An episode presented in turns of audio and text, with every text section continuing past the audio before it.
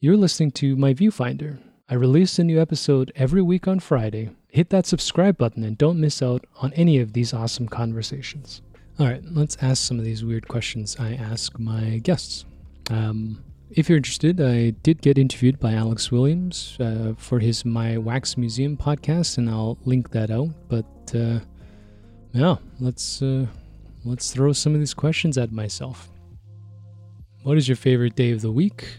And why I don't really know much about days of the week since uh, I don't have a weekday job. Um, so, framing it in a different way, I mean, every day is fun, so I don't have a specific one. Maybe my favorite day of the week is any day where I go to bed and I don't feel like I've been embittered or done something I'll feel guilty about. So, uh, pick a day, and I hope that I've had that kind of day in that week. My Viewfinder is a proud member of the Alberta Podcast Network, locally grown, community supported. Today, I want to tell you about ATB's new podcast, The Future of. Join Todd Hirsch, ATB's Vice President and Chief Economist, as he connects with special guests who offer unique and useful perspectives about the future. Explore how our economy and communities not only brace for change, but embrace the opportunity it creates. From the future of women in business to the changing nature of work itself, The Future of helps understand what's coming and what we need to do today to get to the tomorrow we want, featuring two episodes each month plus bonus episodes. The Future of includes interviews with top community and business leaders from Alberta and around the world. Subscribe to The Future of in the Apple Store, Google Play, Spotify, and everywhere podcasts are found, and connect to ask your questions about the future by emailing thefutureof at atb.com. Well, uh, Dave, let's uh, interview ourselves. So, how has 2020 gone for you? Well, um, like everybody else, uh, it's been a bit of a roller coaster. I think the immediate impact of not being allowed to continue in this standard pattern was difficult to absorb at first. You know, I was already in the doldrums as far as photography was concerned, but the first lockdown really got me to sit still and shine some light at uh, everything. In the end, my wife and I like to call this uh, period a value checking or a life assessment year. We've had the opportunity to focus on what's really important. For us, that uh, became family, health, food, and then work, probably in that order. So, what changes did you make?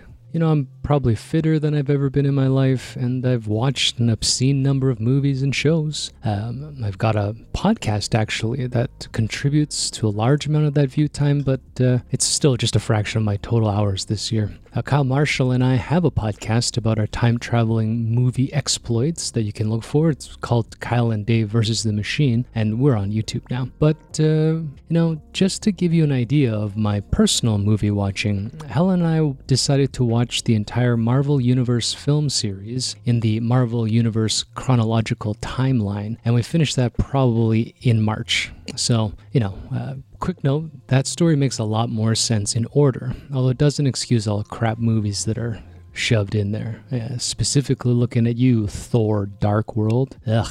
As far as work, well, uh, the main project actually has been this podcast. Coming out of this uh, disillusionment or even malaise, I realized that I couldn't think my way back into creativity, and with the lockdown, I, I couldn't go out and just force myself to shoot. Instead, over time, I decided that speaking to other photographers and embracing my previous education in philosophy might uh, create some good conversations and maybe some uh, great information. I was also accepted into the inaugural uh, Exposure Studio program over the summer, and that expanded the breadth of this project and introduced me to some incredible creatives and thinkers in the city. It also gave me access to inspiring talks from internationally recognized artists, so I'm super grateful that I got to be part of that. So, the large part of my work focus has been what you're listening to now, which is my attempt to gain some perspective, one conversation at a time. As a practical reward, after the first lockdown ended, I found myself taking pictures again and actually enjoying it for the first time in probably over a year. In doing so, I got to hang out with my friend Alvin and just walk around downtown for a few weeks. And uh, with all the new friends I'm making, um, you know, I've got possibilities for new projects and collaborations. Um, at least that's if we're ever allowed back outside. So, what were some of the main talking points? Well, I am seeing that I'm obsessed with this self interested portion of the artistic process. Originally, I used photography as an outlet for all these negative experiences I believed I was going through.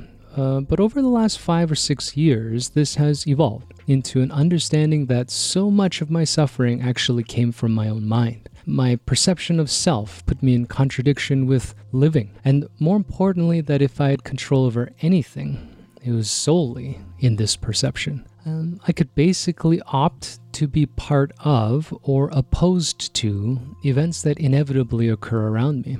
And as Helen recently reminded me of this Henry Ford quote uh, if you think you can or you think you can't, you're right. Such a weird concept that the power of the mind isn't telepathy or fate shaping, but that reconfiguring this narrative around what's happening can create, well, creativity.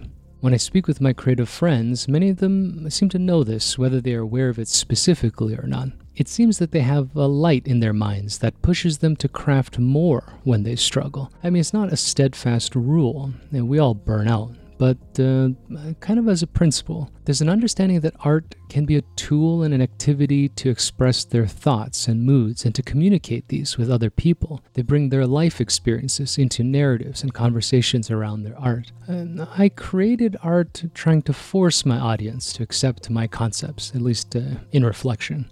And that, as it uh, seems obvious now, has turned out to be impossible.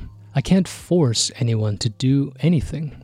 Instead, if the creative process yields something I'm okay with for myself, then it can matter a lot less what other people think of it. And the connection with even one person who finds meaning in this world can hold that much more power. Even if that connection never occurs, the creative process itself would not be in vain. Uh, you know, that sounds all great on paper. In practice, of course, life is a little bit more complex, but the approach, the mindset itself is quite simple. There are more intricate discussions in here, of course the relationship of self to society, the impact of societal and patriarchal biases, colonial biases, sexual biases. A bias in general is unavoidable, no matter how woke we try to be. The role of the audience or the dialogue between the artist and their own critical eye, all of these begin to reflect our own unique makeup.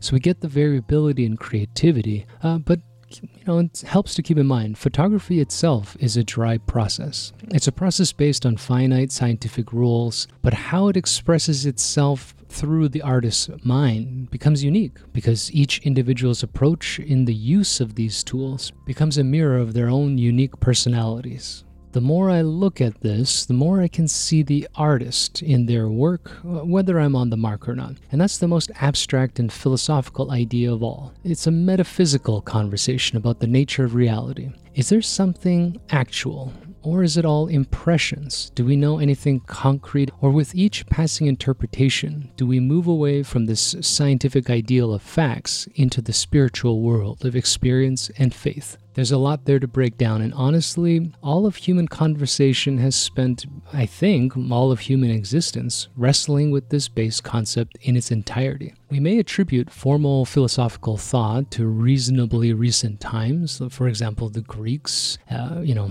in 1000 BC up till today, or Eastern philosophy, I, I don't know. Um, maybe 2,000 years before the birth of so called Christ, but I suspect informally that this has been a discussion point since the invention of words. I haven't even had a conversation about this yet.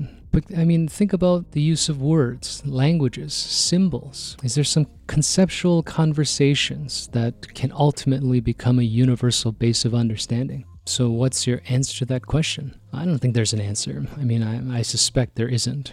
But I think the desire for there to be some unifying factor is couched in the words uh, faith, grace, hope, etc., and it's a constructive driving force. But it seems like the modern mathematical idea of a single universal answer is really kind of bullshit. I mean, I think Douglas Adams succinctly parodied this when he answered that question. Uh, just for those who don't know, the answer is 42. So then what's all this for? And what's coming next? Well, I think so far the one common thread is that the word creativity is really the important one. It's kind of become overcomplicated or, or maybe oversimplified into a pantomime or a romantic hyperbole of this bohemian human uh, process. that it's intuition and freedom itself personified. Creativity is literally the creation of things, concepts, ideas, words, work, anything to express our experiences of being human. To be human is to be creative. And in that sense, it's necessary and reflective of how we, as individuals or as a collective, relate to the world around us. Artists, such as the amazing people I've been able to meet, uh, and I'm excited to meet more in the future, they have a public and aesthetic form of creativity. But I think any action or formal process that yields any new structure is human and creative itself arranging a bookshelf or folding paper into new shape, building IKEA furniture or inventing new side dishes to eat. I mean, wearing different clothes each day or trying a different route to a new destination or an old one. Any action is, at its base, a creative one. I think we've gotten a bit trapped in this uh, maybe counterculture concept of the mundane. It's easy to blame capitalism and work culture for this sense of myopia and enslavement. I mean, I, I know I blame it all the time. Uh, you know, that the rigors of a workday are unnatural, unromantic, uh, poisonous even. But again, I think I'm learning that the mind holds power here. History has shown us that we cannot exist as a true bohemian society. I mean, the experiment with communes, they, they break apart socially at certain set numbers. I can't remember what I read, but maybe 75, 100 human beings. After some specific size, uh, we require overlapping structures, laws, religion, relationships, you know, whatever these damned libertarians want to believe. Or really, communists as well. But um, so, really, what choice do we have but to set our minds to find creativity in whatever task or life we find ourselves in? The true test of this, being human, will lie in expressing whatever we experience in new structures and forms. For us photographers, it's in images and the narratives around and through uh, these images, whether they're intentional or abstract. Um, but artists in general do not hold any domain over this. It's uh, it's bigger than that. Well, that's a lot of uh, abstraction and sort of presumptuous stuff. Uh, any last words to share? Um, I guess uh, my thought is I'm going to keep pursuing these conversations uh, through the next year. My hope is to expand my guest list outside of my own personal relationships. Regardless of who I can entice to be on this podcast, I hope to get more information and more experience to strengthen my own relationship with uh, really my life I'm learning to build things, and whatever they actually become, I'll have to learn to let go of those expectations of those results. You know, whether it's pictures, these recorded words, my killer dance moves, you know. I don't think the phrase, the world is my oyster, is accurate. Maybe I'm the world's oyster, one of billions. I'm wrinkled and hardened over time and just waiting to be split open and spit out some kind of pearl uh, or drown trying. It's getting a bit dark. Get those pearls out, people. That's uh, really what I have to say. So, um, there you have it. That's my interview with myself. If this recording turned out, then um, yeah, 2020 is over. Thanks for uh, working with me by listening to all of this stuff. Thanks to all my guests so far and upcoming guests who have already met. Thanks again to the Alberta Podcast Network for helping support me. And um, yeah, let's see what 2021 brings us. Hopefully, the end of COVID and the beginning of an even more creative era where we're just going to throw all kinds of cool shit at walls, um, on the screen, on paper, and uh, yeah, just enter a new age of creativity. Um, so this is David Yan. I've uh, just interviewed myself schizophrenically, and uh, or maybe not, maybe in a multi-personality disorder. I don't know. I'll have to look up a good term for that. And uh, have a great uh, passing of the year. And uh, we'll be back next week with uh, the next series of conversations. What's your favorite weather and why? You know, I used to think that would be something sunny and dry and cool, but at the time of this recording, we had this snowstorm just before Christmas. Uh, actually, this will be released on Friday. So uh, around Tuesday, we had that big drop, probably a little over a foot of snow. And yesterday, my son and I crawled out. The snow is almost at his uh, thigh and his hip in some drifts. And we went out uh, tobogganing. That was uh, that was an amazing day. So post heavy powder snow, uh, when it's still starting to get sunny. Yeah. If you could tell the world one thing, what would it be? I think that the secret of living joyfully resides in the mind and not that we have uh, thought control, but that the idea of will, willpower, is just that I can choose to be okay with whatever's happening and I can choose to be not okay with it. The more I practice choosing to be okay with stuff, uh, the happier I feel. So, you know, uh, I'll tell the world to just choose to be happy, and the world itself will uh, seem that much better. The Alberta Podcast Network works diligently to support and promote local podcasts. Podcasts like Hi, y'all. This is Ryan from the Eat More Barbecue podcast. I'm just a guy that loves slow smoked southern barbecue. I love eating it, I love cooking it, and I really love talking about it. I want to help grow the barbecue culture here in Alberta, and this podcast is a great way for me to share the stories of the people involved in the barbecue community, like restaurant operators and competitive barbecue cooks. Along the way, I also visit with other folks like farmers, distilleries, breweries, and anything of interest to barbecue people. A new episode comes out every Wednesday wherever you listen to podcasts. Keep on smoking, folks. If you're looking for Alberta content, then head on over to albertapodcastnetwork.com. Don't forget to help us with your subscribes and your likes, and thanks again for supporting the APN, locally grown, community supported. How would you summarize your life in one sentence?